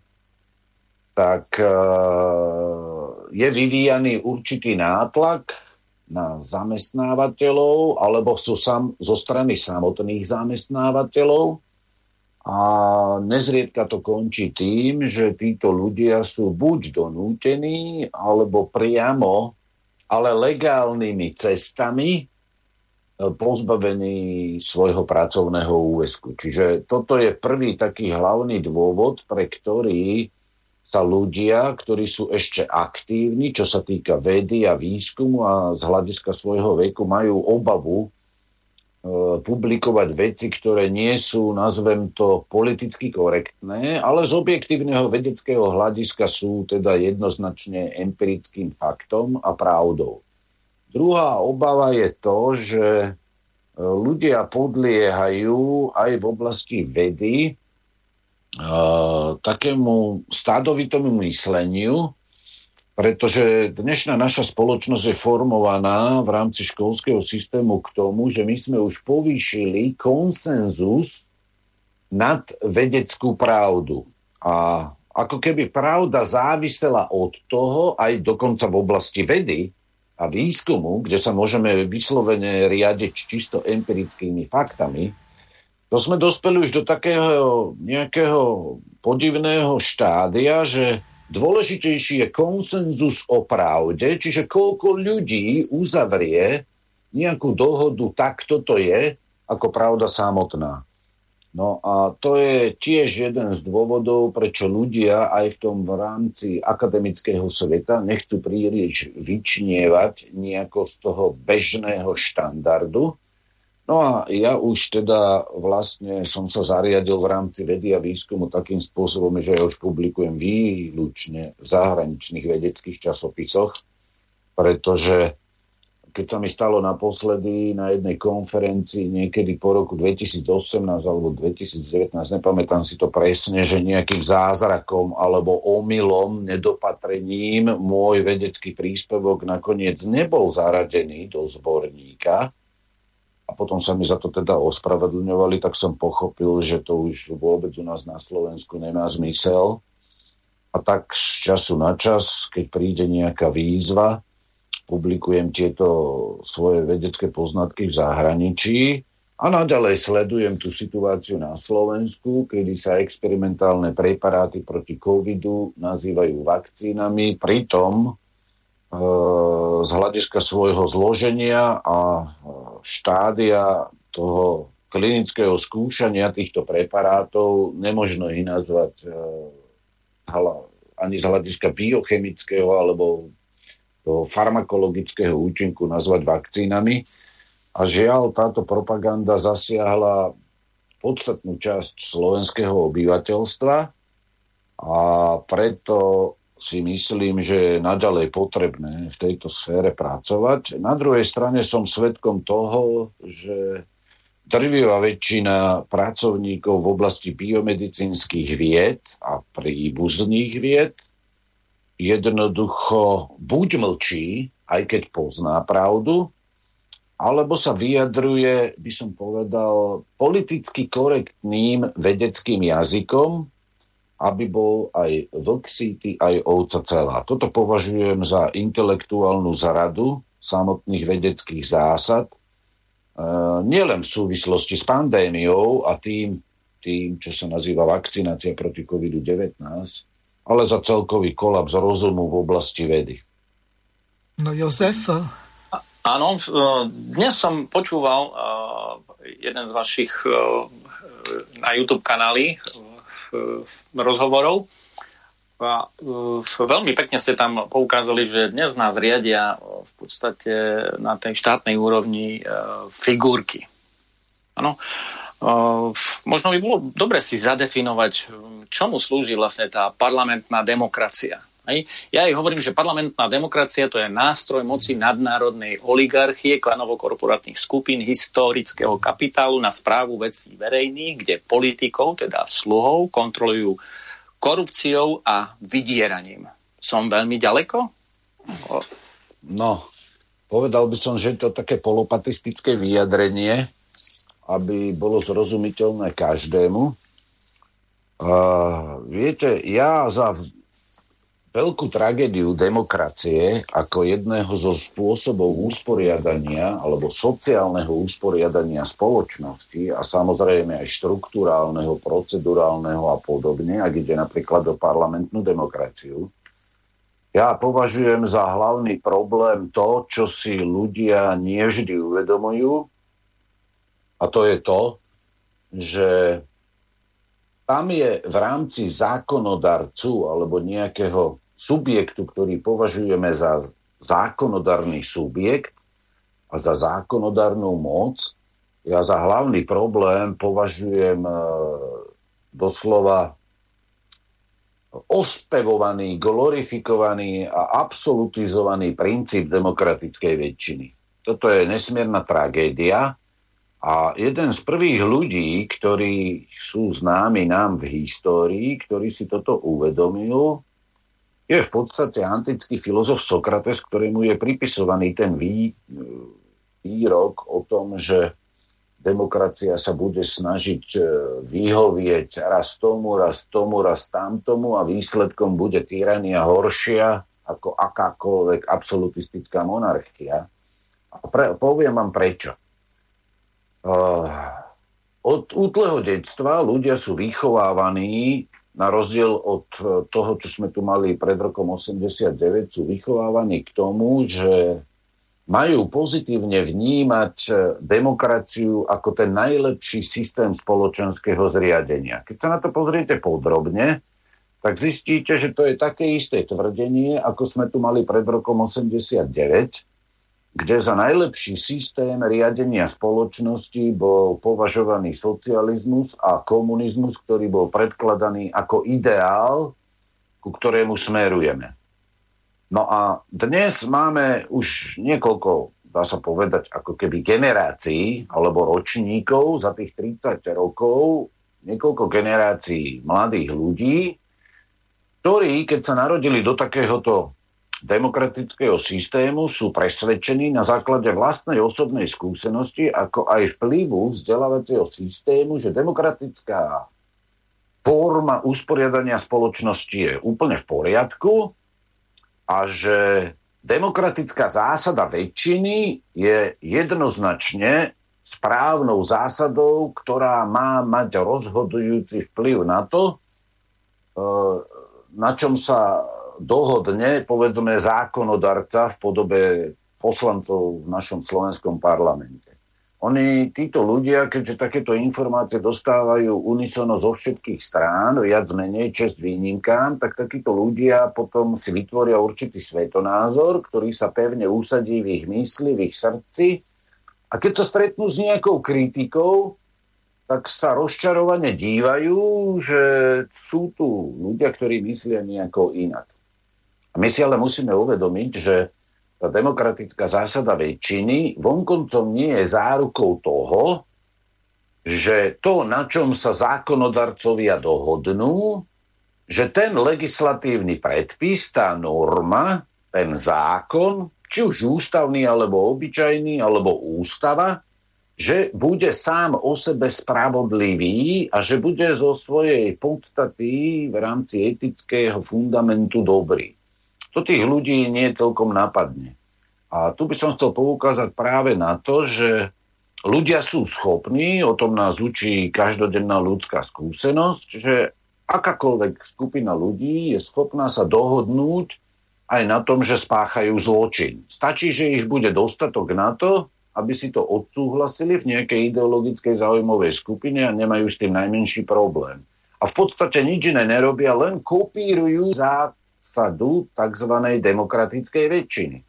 Čiže ja toto považujem za veľmi vážny omyl, pretože samotná demokracia z toho sociálno-etického hľadiska, mám na mysli teraz časť etiky, ktorá sa nazýva sociálna etika, je nič iné ako len jedna z možných koncepcií spoločenskej zmluvy, že sa ľudia v tom ktorom historickom období, na tom ktorom území dohodnú, že na takýchto zásadách usporiadajú spoločnosť. Ale to vonkoncom neznamená, že v tej ktorej historickej epoche sa tí ľudia dohodli dobre A vonkoncom to neznamená, že sú možno aj iné spôsoby usporiadania spoločnosti, ako je ten, ktorý poznáme pod menom demokracia.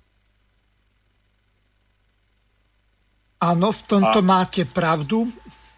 Taký e, systém, ktorý je protiváhou e, liberalizmu alebo liberálnej demokracie je komunitarizmus a tam základnou zložkou je etika. Čiže e, z tohoto hľadiska niečo v podstate od polovice 80. rokov 20. storočia existuje, ale odozdávam slovo Jozefovi. Venujete sa výskumu etiky, uh, tak z pohľadu etiky, um, ako by mal vyzerať riadiaci systém, ktorý bude delegovať mravných a morálnych jedincov a zároveň ich bude mať pod kontrolou? Dali ste mi otázku, na ktorú sa pokúšali odpovedať mysliteľia, ktorým nesiaham ani počlenky. Bolo prezentovaných eh, viacero možných návrhov, ale ja skúsim spomenúť len zo pár predpokladov, ktoré by sa v nejakom systéme mali nejakým spôsobom bezpodmienečne rešpektovať. Prvou vecou je, ktorú si človek musí uvedomiť, alebo členovia nejakej spoločnosti, nejakého národa, alebo nejakí občania na nejakom teritóriu, ktoré sa nazýva štát, jednak je tu, sú tu základné poznatky, že na čo si ľudia zakladajú štát. V sociálnej etike sú také 3-4 body, ktoré štát má teda vykonávať. To je zabezpečiť bezpečnosť pred vonkajším a vnútorným nepriateľom, spravodlivý právny systém, ktorý zasahuje, pokrýva všetky oblasti ľudského života a potom e, má zabezpečiť také podmienky z hľadiska pravidiel samozrejme, ktoré umožňujú integrálny rozvoj ľudskej osoby. A teraz keď sa pozrieme, že konkrétne na otázku, že aký systém, e, ideál ktorí prezentovali niektorí významní mysliteľia v oblasti filozofie, teológie, etiky, práva a kadejakých iných vied v minulosti, niekedy aj storočia dozadu, prezentovali pohľady, ktoré vychádzali z aj určitej historickej skúsenosti. My dnes máme historickú skúsenosť, že uh, systém založený na neomarxizme alebo marxizme vedie k niečomu, čo by sa dalo nazvať akože v úvodzovkách sociálny štát, kde dominujú, kde dominuje celok, kde dominuje komunita, kde dominuje spoločnosť nad jednotlivcom. Potom máme opak, e, to je tzv. právny štát, e, ktorý väčšinou sklzne do liberálneho právneho štátu a tam vidíme, že v konečnom dôsledku takomto systéme dochádza k súboju jednotlivých členov spoločnosti, ktoré môžeme definovať týchto členov ako záujmové skupiny a oni medzi sebou bojujú o to, aby mali čo najväčší vplyv na chod a riadenie štátu. Sú to také dva protipóly, ktoré sa uvádzajú vo vedeckej literatúre ako klasické príklady. No a potom tu máme rôzne formy autoritatívneho riadenia, a potom tu máme totalitné režimy. Problémom je, že to, čo si ľudia vyskúšali v minulosti počas ľudskej histórie, aspoň to, čo sa teda, mám teraz explicitne na mysli, to, čo sa vyučuje v rámci dejepisu alebo toho, čo sa nazýva históriou, problémom je, že vždy sa ten systém nejakým spôsobom zvrhol neželaným smerom z hľadiska tých ideálov. A teraz je otázka, ktorú ste mi položili, že aký má byť ideál. No, e, na to by som vedel odpovedať asi tým spôsobom, že je jedno, aký systém to bude, či bude mierne alebo viac autoritatívny, pretože tajomstvo riadenia spoločnosti ako zložitého sociálneho supersystému, s ktorým nemôžete porovnávať ani tie najväčšie globálne korporácie, tak e, tým tajomstvom riadenia je to, že vždy na vrchu tej riadiacej zložky musí byť iba jeden mozog. Iba jeden človek. ktorý prevezme na svoje pleci a ťarchu zodpovednosti za riadenie celého zložitého supersystému. E, ja viem, že demokratické zriadenie pracuje s ilúziou tzv. vlády ľudu, ale ľud ako celok, on nie je schopný vládnuť, pretože mnoho, bez toho, aby som sa chcel niekoho dotknúť, mnoho členov spoločnosti nevie si zaviazať ani topánky, mám na mysli vystihnúť to, že nie sú schopní sa zodpovedne správať ani vo svojom osobnom živote alebo v niektorom z aspektov svojho osobného života, nie je to ešte riadiť štát. No, ja považujem niekoľko málo kritérií za dôležité. Štát musí jednoznačne rešpektovať ľudskú prírodzenosť a ľudskú dôstojnosť. To je určitá prvá antropologická podmienka toho, ako dobre spravovať štát. Že štát má služobný charakter. Štát slúži človekovi a vytvára v tých troch dôležitých oblastiach, a to je bezpečnosť, právo, čiže spravodlivosť, a potom kultúra, ktorá je širokým vyjadrením tých možností integrálneho rozvoja ľudskej bytosti. Čiže štát v týchto troch základných oblastiach musí slúžiť človekovi. Pretože človek je tvor spoločenský, má dialogálnu ľudskú prírodzenosť, preto štát mu má subsidiárne pomáhať. Štát nesmie dominovať nad jednotlivcom v tom poňatí, ako sme videli v rôznych systémoch riadenia spoločnosti. Druhá vec, ktorú štát musí rešpektovať, to sú prirodzené mravné princípy, ktoré majú univerzálny charakter.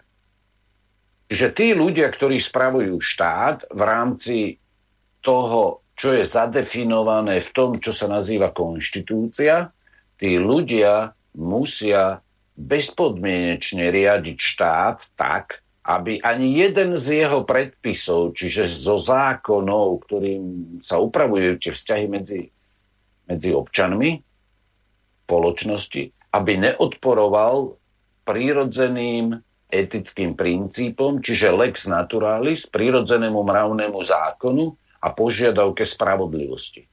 Toto je nesmierne dôležitá podmienka, že etos musí byť základom toho, čo nazývame justícia, just, právo. Jednoducho to je...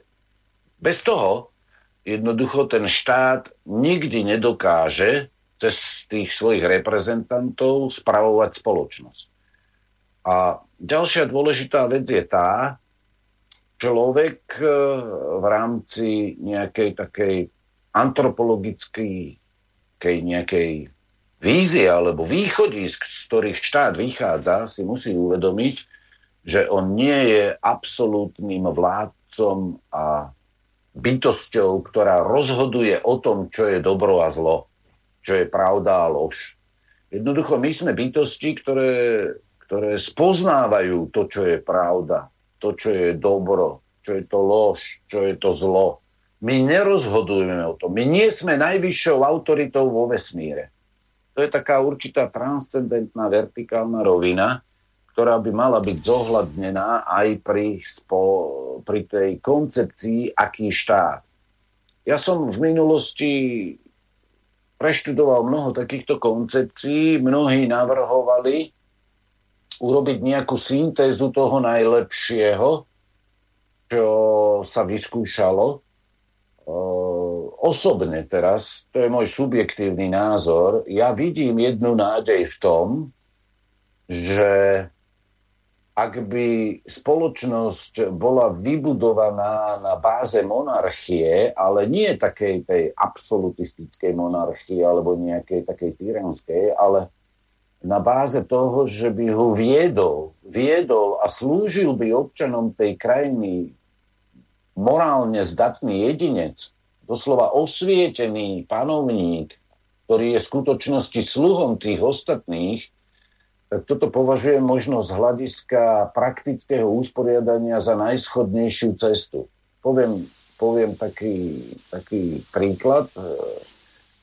tu je ľahko identifikovateľný ten subjekt v takomto zriadení, ktorý je priamo zodpovedný, ktorý sa neskrie pred zodpovednosťou.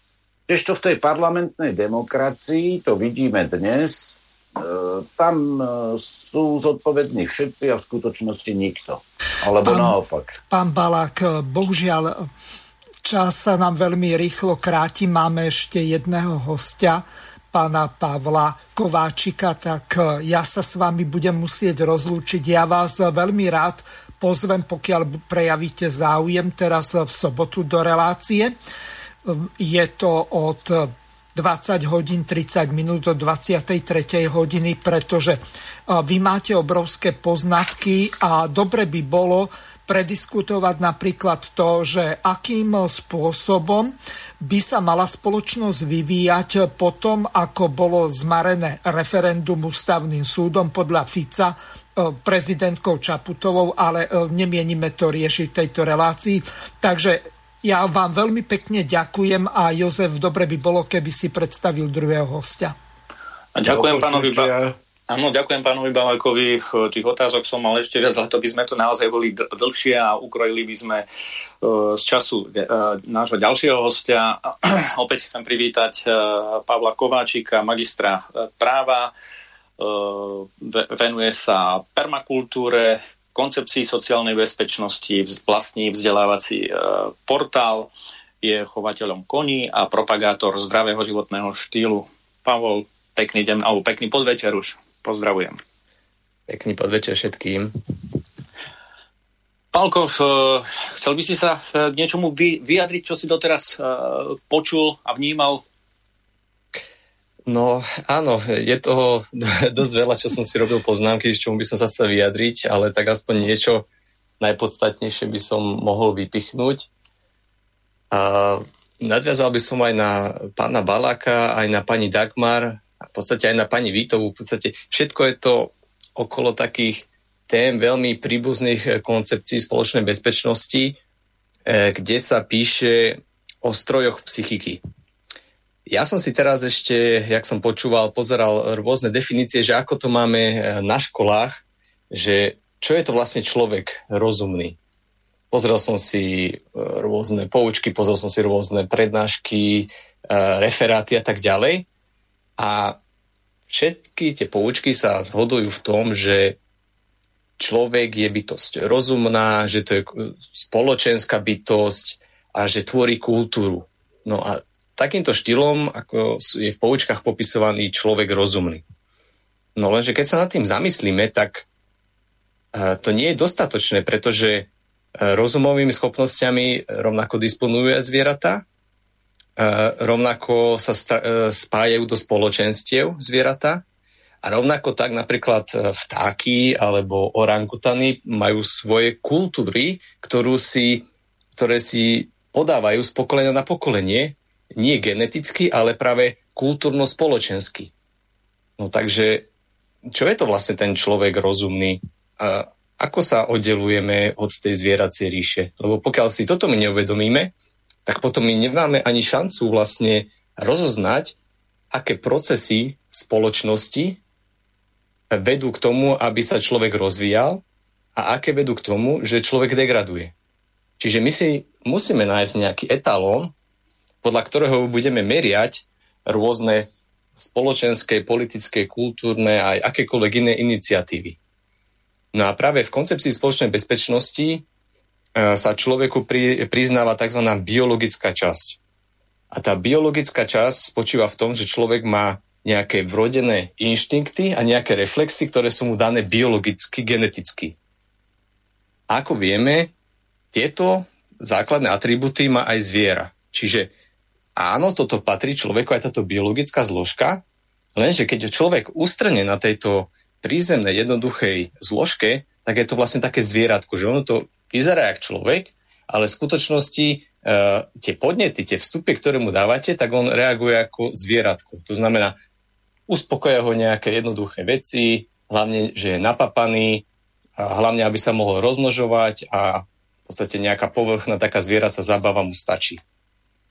No a to je práve potom, môžeme si dať súvis aj s demokratickým zriadením, že takíto ľudia majú takisto rovnaký volebný hlas a rovnaké právo vyjadriť svoj názor a hlasujú vo voľbách. No tak potom takémuto človeku, ktorý má tieto zvierace nejaké základné iba inštinkty e, kultivované, no tak jemu stačia úplne nejaké iné ciele ako, ako to, o ktorých sa tu rozprávame alebo o ktorých, na ktorých chceme pracovať. No a práve potom sa hovorí, že no dobre, ale nie všetci podliehajú inštinktom a vrodeným reflexom a že predsa máme tu nejakú kultúru, ktorá e, dáva nám nejaké tradície, e, podľa ktoré sa riadíme, čiže sú tu nejaké normy kultúry. A áno, to je správne, to je tá, práve tá spoločenská kultúrna zložka, ktorá už dáva nejakú nadstavbu tým živočistým inštinktom, že e, máme tu nejaké pravidla správania sa, spoločenské normy a tak ďalej. Lenže, ako som už povedal, majú to aj e, zvieratá alebo rôzne iné druhy. A tu je práve problém v tom týchto kultúrnych a spoločenských tradíciách, že samozrejme oni je tam aj veľa toho správneho, ktoré sa dlhé pokolenia vlastne od našich predkov traduje, ale takisto je tu aj problém v tom, že to určitým spôsobom hypnotizuje človeka a obmedzuje jeho rozhľad, pretože ako aj pán Balach správne hovoril, že e, napríklad e, pri tomto stroje psychiky, to sa bavíme o tzv. biorobotovi, keď to ide do negatíva, že ako pán Balach hovoril, e, ako si sa opýtal o tých kolegoch, že jednoducho nepočúvajú hlas svojho svedomia a že iba veľmi malá čas počúva hlas svojho svedomia a že naopak konsenzus je povýšený nad pravdu. Čiže nejako spoločensky, kultúrne sa dohodneme, že toto je pravda a to sa bude rešpektovať. Čiže pri tomto biorobotovi, pri tomto stroji psychiky, na rozdiel od zvieraťa, sú, majú váhu rôzne spoločenské normy a nejaké autority. To znamená, autorita v televízii niečo povie a my predsa veríme autorite, lebo je to autorita. Už iba z toho titulu musíme veriť. Alebo, alebo napríklad vezmeme si to tak, že ak sa teraz propakuje, že veríme vede, že my, sme, my veríme vede a to nám proste stačí. A, ale však tá veda sa mýli, tak jak môžeš veriť, keď prax ukazuje niečo iné, priamo odporuje vede, tak ako môže uh, tento človek, ktorý sa teda podobá na človeka, v skutočnosti je to biorobot, stále opakovať tomu, že verí vede? Tak bude vyslovene, uh, má zle úmysly, že klame, alebo je to proste biorobot. No a teraz sa dostávame k tomu, že teda čo je to ten človek rozumný, aké tendencie podporovať. No a tá tretia vrstva je práve, že využívame svoj rozum a svoj intelekt, že sa dokážeme poznieť nad rôzne hypnózy, nad rôzne autority a mediálnu propagandu a tak ďalej a začneme rozmýšľať svojim vlastným rozumom.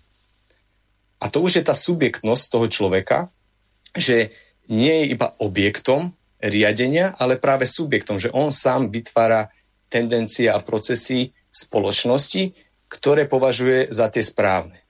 Ale tu zase je taká ako to býva bežne, nejaká pasca, nejaká výnimka.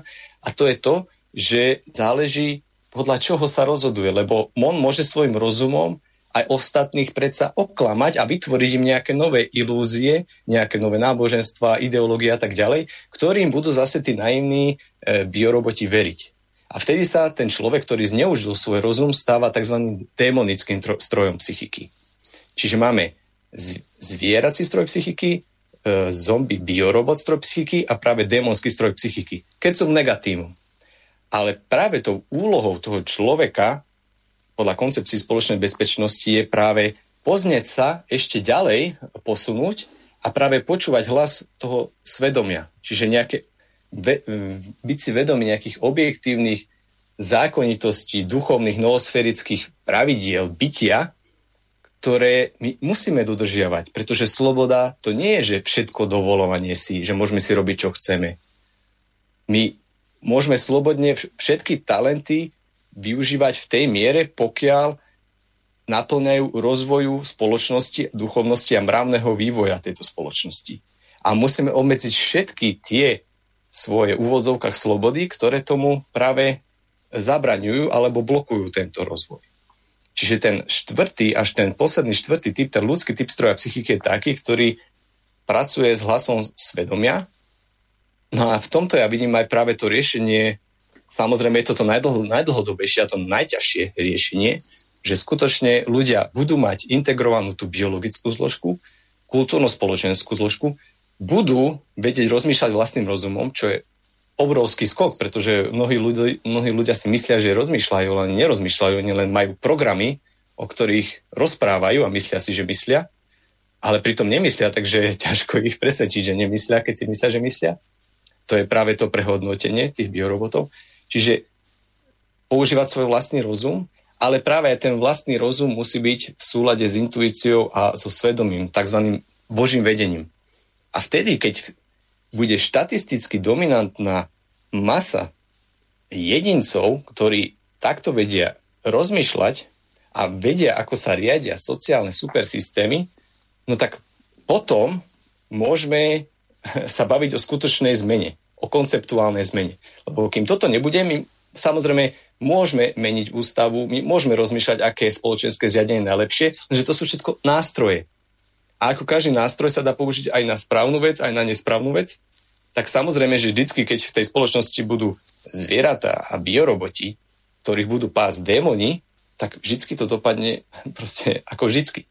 A to je práve tá súčasná situácia nám umožňuje, že my sa už skutočne musíme zobudiť z tej hypnózy.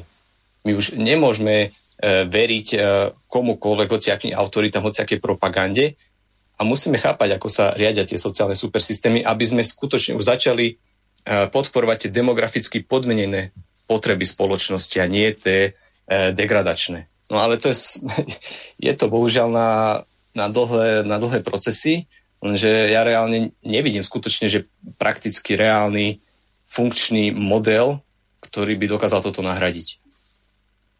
Ehm, my, my viac menej žijeme v eh, supersystéme, kde sa cieľa vedome pracuje na vychovávaní k neľudskému typu psychiky. Áno. To je vyslovene, eh, to je vyslovene programové. A riadia nás v tom supersystéme cez tzv. odborníkov, ktorým dôverujeme. Odborníkov v ekonomike, ktorá krachuje, odborníkov vo finančnom systéme, ktorý sa rozpadáva, odborníkov v zdravotníctve, ktorých nás nevie liečiť. A takú krásnu de- definíciu, len tak v rýchlosti, ktorú povedal už kedysi dávno Volter. Lekári sypú lieky, o ktorých vedia málo, aby vyliečili choroby, o ktorých vedia ešte menej, do ľudí, o ktorých nevedia vôbec nič. Ne? A cez takýchto odborníkov je riadený tento supersystém, táto krásna modrá planéta. Áno, a v podstate je tu znak aj toho, že to je určitá forma ľudskej lenivosti, lebo veď prečo by som si to ja mal študovať a rozmýšľať vlastným rozumom, keď mi to predsa povie odborník. A je to tým pádom pohodlné a ja akože tým pádom zodpovednosť akože na tom odborníkovi a tým pádom akože e, je všetko v poriadku, ale práve, že vidíme, že nie je.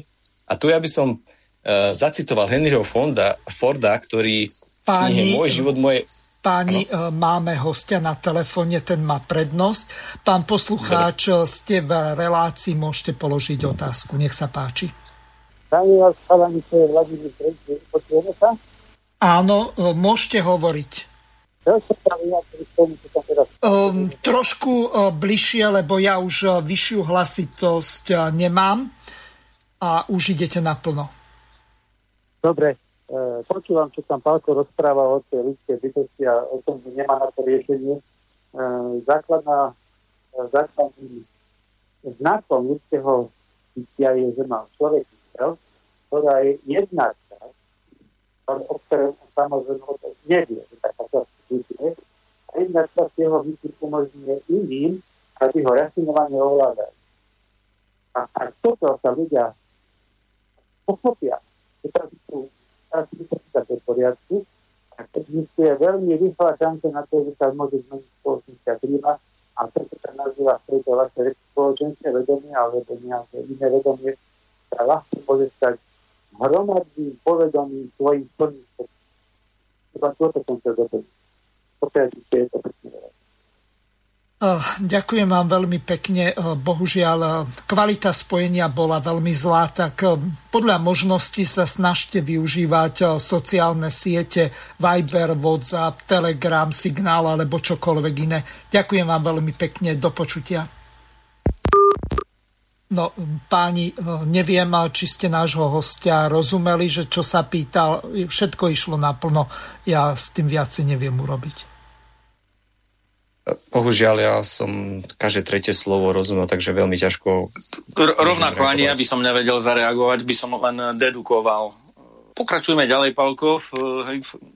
Tak poviem teda, ten Henry Ford, ktorý pred 100 rokmi povedal, že asi 5% dospelého aktívneho obyvateľstva je ochotné na seba prevziať zodpovednosť za dielo, ktoré si vyžaduje prejav iniciatívy a tvorby to znamená zodpovednejšiu riadiacu funkciu. Želajú si byť vedení, chcú, aby vo všetkých prípadoch rozhodovali druhý za nich a zbavili ich zodpovednosti. No a toto je problém aj pri tých odborníkoch, o ktorých si hovoril, že ľudia jednoducho ešte stále si myslia, že nemusia prevziať zodpovednosť za to, čo sa v ich živote deje. Že niekto iný niečo rozhodne a oni stačí, keď sa na nich odkážu a budú sa na nich spoliehať. Lenže už te, teraz je to veľmi dobre vidieť, že to jednoducho nie je možné, že to takto ďalej nejde, pretože jednoducho samotní odborníci, keď nemajú ľudský typ stroja psychiky a nepočúvajú hlas svojho svedomia a niekto na nich pritlačí, alebo sú vydieraní, alebo sú doslova propagandisticky, ideologicky e, posadnutí niečím, že čo budú hlasať, no tak potom tí, ktorým to hlasajú, dopadnú veľmi zle. Lebo keď sa milia, keď klamú, tak jednoducho tie výsledky toho procesu klamlivého tá ilúzia bude veľmi reálna a bude veľmi rozčarujúca a častokrát už ale bude neskoro. A preto a jedna z základných schopností dostatočne všeobecnej teórie riadenia, keď sa bavíme o tých sociálnych supersystémoch, je aj schopnosť predpovedateľnosti riadenia toho procesu, ktorý skúmame. No a je veľmi jednoduché predpovedať napríklad, že ako budú fungovať, aký intelekt budú mať deti, ktoré sa dusia na vyučovaní a je pre nich norma, že musia mať nejaké rúška a že majú obmedzené vyučovacie schopnosti, a, alebo že ako sa zadlžujeme, ako nefunguje hospodárstvo. To sú všetko veľmi jednoduché predvydateľné procesy, ako to dopadne. Rovnako tak sa dá predvídať, že keď niekto negarantuje e, to, čo mu hovoríme vakcína, ale všetkých nás e, do toho nutí, že asi ako to bude dopadať. Čiže tam netreba žiadnych odborníkov, iba treba rozmýšľať vlastnou hlavou a treba si to dať do súvislosti. No a potom my už vieme na základe tohto veľmi e, krásne budovať tú novú spoločnosť, o ktorej, to, ktorej všetci chceme a snívame o nej, len nás ešte nedostatočne. No, áno, to, to je krásna myšlienka, len e, keď chcem niečo budovať, áno, aj, aj ako podnikateľ, keď chcem niečo zmeniť, tak musím nájsť príčinu. Hej. Musím si, si zamerať nejaký terč, ku ktorému sa rozbehnem, alebo na ktorý vystrelíme. Kde je, kto je v pozadí tých riadiacich hier v tom supersystéme? Vieme to zadefinovať? Lebo keď toto nevieme zadefinovať, tak potom nevieme rozložiť ten, tú koncepčnú moc tých protihráčov, proti ktorým sa chceme postaviť. No, toto sa načítol veľmi dobrú tému, ktorá sa v teórii riadenia hovorí sa jej úplná funkcia riadenia, alebo plná funkcia riadenia. Jednoducho ten prvý bod, podľa ktorého my začneme vôbec niečo riešiť, je ten rozhodujúci, že vlastne čo je náš stimul, čo je náš podnet na to, aby sme začali vôbec nejaký proces sledovať. No a ako si správne naznačil, mnoho ľudí ešte nevie, že, že globalizácia síce objektívny proces, to znamená nejaká jednotná civilizácia na planete bude, ale je subjektívne podmienená nejakými uh, najvyššie postavenými hierarchiami na tejto planéte, ktoré ju riadia podľa svojho obrazu. A to sú práve tie dominantné faktory, ktoré ne, nepriamo a bezštruktúrne ovplyvňujú všetko ostatné dianie na tejto planete. No a preto my si musíme vedomiť, že globalizácia je riadený proces, že sú tam konkrétne štruktúry, konkrétne hierarchie, ktoré majú s tým svoje ciele, ktoré sú v rozpore s našimi ľudskými cieľmi. A my, pokiaľ chceme budovať skutočne tú ľudskú spoločnosť podľa tej definície človeka, ako som povedal v tejto relácii, tak jednoducho musíme mať svoju koncepciu riadenia, ktorá je alternatívne objemnejšia voči tej súčasnej. No a to je práve spísané v tej koncepcii spoločnej bezpečnosti. No v podstate, ja to, keby to tak preženiem, tak všetko, čo treba robiť, už je napísané. Musia byť tu ľudia, ktorí to pochopia, aby to aj robili, aby nás bolo dostatočné množstvo. No a vieme byť cez koncepciu ešte presnejší, aby sme vedeli zamieriť tú desiatku v terči. No. no ja len z, z takého svojho hľadiska. Hej. E, kedy si mi dedo, to som mal 18, už som to spomínal, e, povedal, Totko, tento svet neriadia ani kapitalisti, ani komunisti. Hej. Tento svet uh, riadia mocnejšie persony na princípe tézy a antitézy. A ja som ako 18 alebo 19 ročný ešte moc nerozumel, čo, čo tým myslí, hej, touto vážnou debatou, s, s ktorou v, v podstate na mňa šiel. Nechal mi kopec veľmi zaujímavých kníh, v ktorých som sa, sa ja veľmi rád čítam a vôbec život mi prinášal situácie, vnímanie toho, čo sa okolo nás deje. A začal som sa zaujímať o tom, že čo vlastne robia super bohatí ľudia tohto sveta. Aj historický kapitál, to znamená napríklad Krupovci, alebo Habsburgovci, Rothschildovci, Medičiovci, Warburgovci. Čo robia s tým obrovským bohatstvom, s tým vplyvom na banky, s tým vplyvom na napríklad e, megakorporácie, cez ktoré kontrolujú všetky značky, BlackRock, Fidelity, State Street Corp, Vanguard, dokonca už aj fúzovali do dvoch teraz mám posledné informácie. Hej? A cez tieto viac menej kontrolujú ekonomiku. Nikde sa o tom nepíše, nikde sa o tom nerozpráva. My vlastne nevieme, proti čomu stojíme a kto nám financuje tieto figurky, o, ktorom, o ktorých rozprával doktor Balák. Mhm. Páni, do konca relácie už máme poslednú minútu, tak Pálko veľmi stručne. Dobre, to by sme mohli potom otvoriť e, na budúcej, budúcej relácii, lebo je to vlastne ano. schéma podľa prediktor-korektor sa to volá, ktorý uh-huh. je vlastne matematický model. My je proti matematickému modelu. Lebo aj všetci títo, ktorí si spomenul, Jozef si veľmi dobre spomenul, len oni tiež pracujú podľa nejakého modelu, ktorý im zase niekto v úvodzovkách keby predpísal.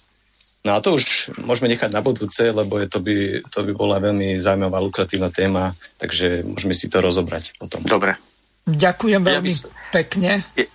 Ja by som sa ešte snad rozlúčil, uh, už som to tiež spomínal, kto nemyslí na budúcnosť, nerobí nič, kto myslí na rok dopredu, sadí pšenicu, kto myslí na 10 rokov dopredu, sadí stromy a kto myslí na väčnosť, založí rodinu a vychováva deti. Ďakujem veľmi pekne pani Dagmar Vajsábelovej, Kvapilíkovej, eh, pánovi Jozefovi Filovi, pánovi Pavlovi Kováčikovi, pani eh, Dagmar Vítovej a koho som ešte eh, zabudol, pána Reného Baláka. Takže lúčim sa s vami. Do počutia.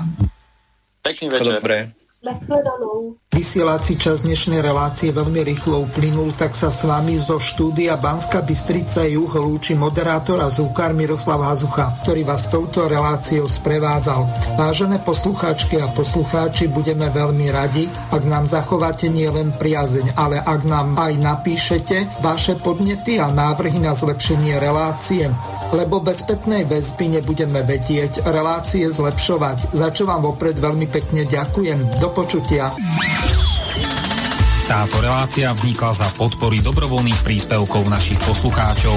I ty sa k ním môžeš pridať. Viac informácií nájdeš na www.slobodnyvysielac.sk Ďakujeme.